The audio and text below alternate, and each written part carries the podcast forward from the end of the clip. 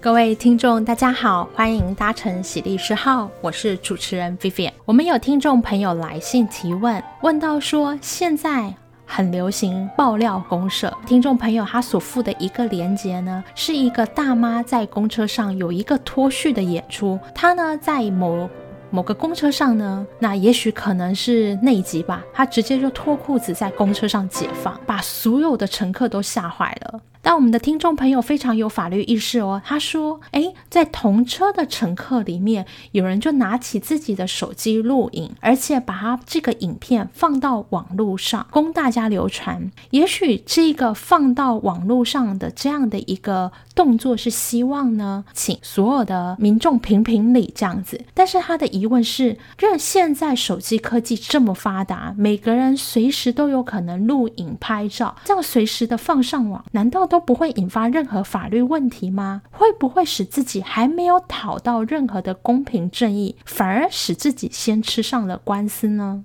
有关这样的一个提问，我们就要先来看看，先想一个比较简单的问题。一般来说，如果拍摄他人上厕所的行为，这样可能第一时间就会触犯刑法的妨碍秘密的罪行，因为上厕所。是一个属于非公开的活动，会涉及到自己的非公开活动或自己身体隐私的部位。那你今天拍人家上厕所，根本就没有什么正当理由，那你又利用工具来拍摄，如果是这种情况的话，就会有涉嫌到刑法的妨碍秘密的罪行。但今天我们反过来思考，今天这个大妈她在公车上直接脱裤解放这样的话，这可以算是一个非公开活动吗？因为这是所有人乘车上的乘客都可以看到的啊。所以呢，是不是非公开活动的话，在这个要件上，我们认为会有一点疑义。关于嗯拍摄这个大妈在公车上脱序的行为，我们认为妨害秘密罪可能比较难成立。那接下来我们就会讨论到，诶，那这样的一个影片把它放到网络上流传，既然不构成妨害秘密罪，难道不会有其他泄露他个人资料的问题吗？这个大妈也许可能有各种百百种不得已的苦衷。今天这个网络一放上去，所有人透过肉搜的行为，也许就找出来某某原来是住在哪一区的某某某，她就是一个这种影片中的女主角。这时候我们就要回归到台湾的个人资料保护法是怎么样的规定的。首先，我们先来看看什么叫做个人资料，到底个人资料保护法中对于个人资料是怎么定义的？依照个人资料保护法的定义，它是说，只要是指自然人的姓名、出生年月日、身份证号码、护照号码、特征、指纹、婚姻、家庭、教育、职业、病历、医疗、基因、性生活、健康检查、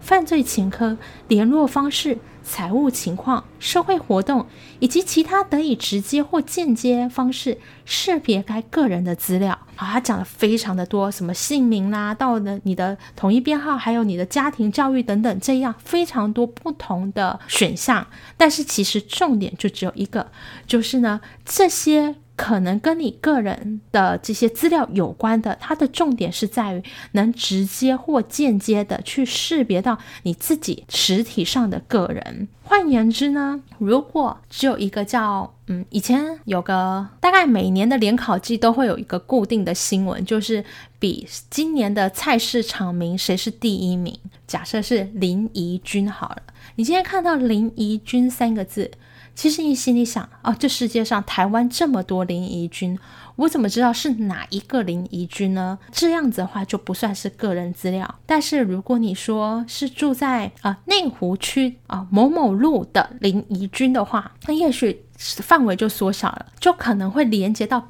特定的个人，所以它的重点并不是你今天把林怡君这样的一个名字公布出来就叫做泄露个人资料，而是你所公布的资讯足以透过这样的一个连接让别人。对应到现实生活中的某一个特定的个人，好，所以这一个部分就叫做个人资料。只要是属于这样的一个个人资料，依照个人资料保护法的规定，任何人在搜集、处理或利用他人个人资料的时候，都必须要遵循个人资料保护法的相关规定。也就是你没有正当理由，不得滥用他人的个人资料。现在我们就来回到听众朋友的问题：假设今天这个。影片上传以后，你没有帮这个大妈打任何马赛克，那她这个脸就秀出来了。这个人的长相，再加上他可能呃新闻有播报是在哪一路公车上，透过这样的一个资料连接，大家很快就会特定到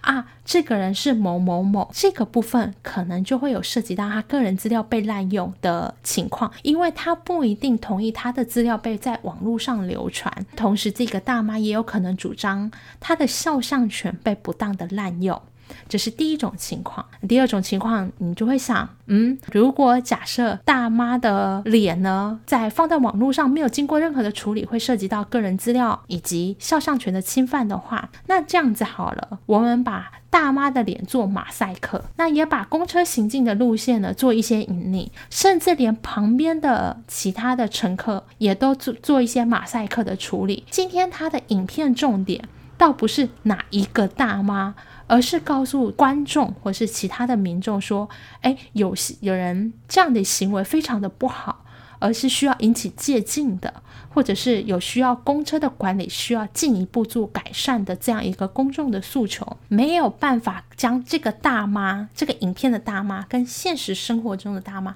做连接的时候，那这样的情况也就可能没有涉及到个人资料保护法的侵害。再来进一个部分的问题，就是说，假设今天呢发布影片的人，其实他也有去平衡这个大妈的个人资料或者隐私权的侵害的部分，他也将大妈的脸做了马赛克。但是呢，关于这个大妈的外形啊、声音啊，还有这个行车的路线等等，或者是背景的影片背景的资料，都足以让他联系出是某一个地区。的某某某的时候，这样的一个情况，可能还是有可能会触发的。这是关于个人资料的侵犯的部分。接下来，我们就要跟听众朋友来分享有关如果违反个人资料保护法的话，会有什么样的法律责任？这个法律责任呢，其实第一个主要的是一个民事责任。听众朋友只要听到民事责任，就知道它是一个处理私人跟私人之间的法律关系。主要的透过的行为方式是损害赔偿，